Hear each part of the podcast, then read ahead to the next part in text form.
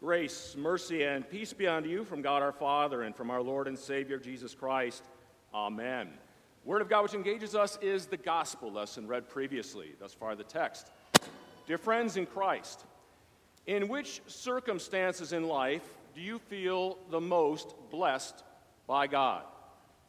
If you are rich, full, meaning the opposite of hungry, happy, and all people are speaking well of you, or if you are poor and weeping and hungry, and people are excluding you and associating your name with evil. Well, that was an easy choice, wasn't it? Now, let me add another factor, however.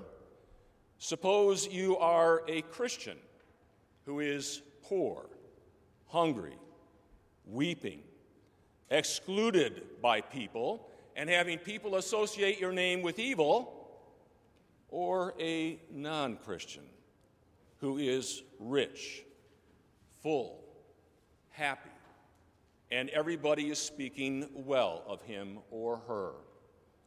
I don't doubt that there are many people in today's society who would conclude that it's the person who is rich, is full, is happy, is having everyone speak well of him who is truly blessed by God, and not the Christian.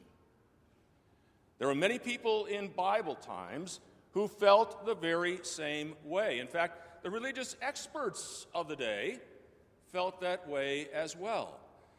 Religious experts back in Jesus' day felt that if you were rich, then you really were in tight with God. And the disciples even fell into that same opinion.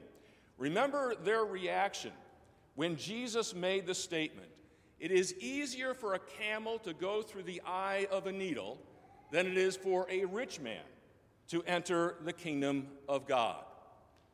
The disciples were shook to their core and said, Then, then Lord, who can be saved? And the disciples believed that the opposite was also true. Namely, that if you had something really wrong in your life, it must be the result of a troubled relationship that you have with God. Remember the question the disciples asked when they and Jesus happened upon the man who had been born blind?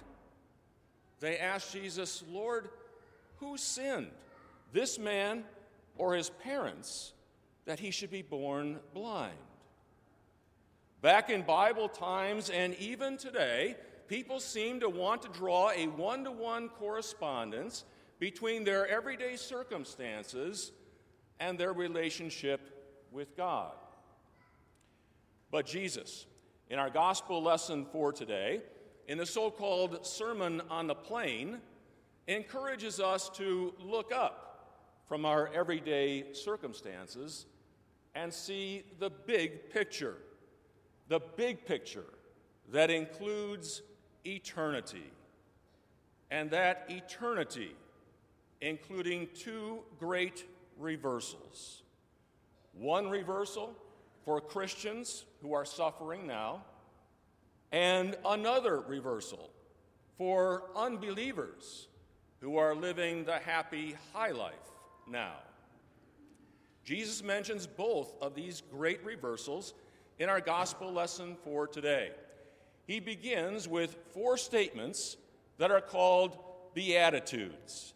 They all begin with the phrase, Blessed are you, signaling that God's favor and His grace are upon you, and you are fortunate as a result.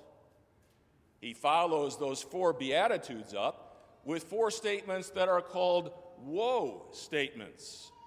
They begin with the phrase, Woe to you, meaning you are in trouble or you're about to be in trouble. The favor and the grace of God are not abiding with you. In fact, just the opposite. Jesus speaks the Beatitudes to Christians he speaks the woe statements concerning unbelievers. He speaks the Beatitudes To those who have an eternal perspective on life, he speaks the woe statements to those who are merely living for the here and the now. He speaks the Beatitudes, including a great reversal from bad to good for Christians. He speaks the woe statements with a great reversal from good to bad for unbelievers. And so he begins with the first great reversal, the first beatitude Blessed are you who are poor. Now, is Jesus here talking about poor in the sense of a financial poorness? Certainly, there could have been a great deal of poor people there in the crowds that had come from far and wide in order to hear Jesus teach and be healed by him? Or is he talking about a spiritual poorness? In fact, in the Sermon on the Mount in Matthew chapter 5, Jesus says, Blessed are the poor in spirit. If that is what he is referring to, then he's talking about those who are meek, those who are humble, those who are beaten down daily by the attacks of Satan. And then he brings in the great reversal. Blessed are you who are poor for yours is the kingdom of God. By the grace of God, the rule and the reign of God is in your heart and in your mind and in your world. Indeed, the great reversal has taken place, and you are a member of the kingdom of God. Not will be, but are a member of the kingdom of God. Next, the second great reversal and the second beatitude Blessed are you who hunger. Now, there we go again. Is Jesus talking about a physical hunger? Indeed, there could have been many hungry people who were there, who had come from far and wide to hear him teach and to be cured by him. Or is he talking about a spiritual hunger? Again, in Matthew chapter 5, Jesus says, Blessed are those who hunger and thirst after righteousness. And of course, true righteousness can only be found in one source, in the exclusive source of righteousness, Jesus Himself.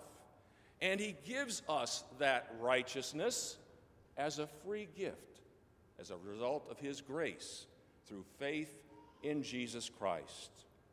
Again, he brings about the great reversal. He says, Blessed are you who hunger, for you shall be satisfied. In other words, literally, you shall be filled full, as only He can fill us full. The third great reversal, the third beatitude, Jesus says, Blessed are you who weep. And indeed, there is much weeping in this world, is there not? We weep as we stand beside the graveside of a loved one whom death has taken from us. Even Jesus wept at the tomb of his good friend Lazarus. But in addition to the weeping that results from death, the result of sin, there is weeping that occurs as the direct result of sin in our lives. Weeping as a result of the cruel things that are done to us or to other people. Weeping as a result of the cruel things that are expressed about us or about other people, especially in social media these days, it seems, and the weeping that comes in the lives of others as a result of the actions and the words in our lives. Jesus says, Blessed are you who weep, and here comes the great reversal, for you shall laugh. Jesus points us to that day yet to come when he will turn all of our sorrow and all of our weeping into joy and into laughter.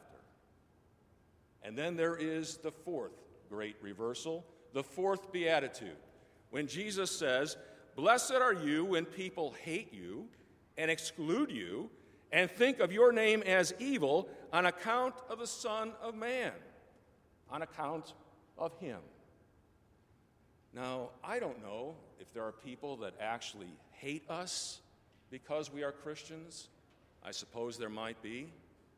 I don't know if there are people that actually associate our names with evil as a result of our being Christians.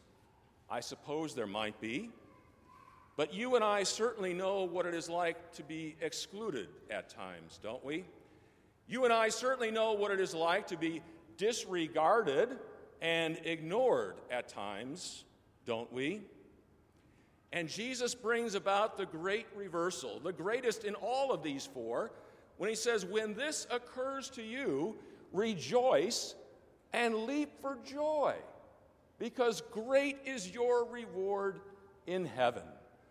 Jesus again points us to that big picture and that day when there will no longer be any weeping or crying or mourning or pain or sorrow or sin or death or Satan. It all will be taken away in the new heaven and the new earth that awaits us. Behold, God says, I am making all things new.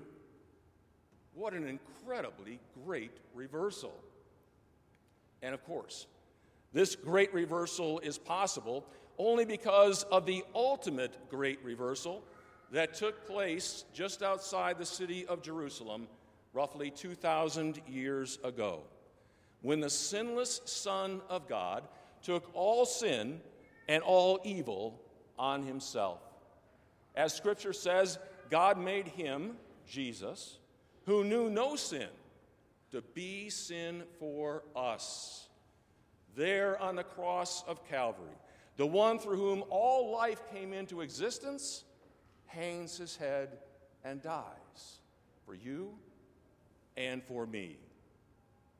But as he predicted on numerous occasions, there was yet another great reversal yet to come. The tomb and death would not be able to hold him. He would rise victorious on the third day, and for 40 more days he would walk this earth, a clear demonstration to us and to all people before he ascended to heaven that in fact he had conquered sin, death, and the grave, not only for us, but for all people. And in a wonderful reversal for us, his victory over sin, death, and the grave is given to us as a free gift from God. It's not something that we try to accomplish or achieve in life, and we certainly could not deserve it. But what a wonderful, great reversal that we, who were dead in our trespasses and sins, have been made alive, eternally alive, in Christ Jesus.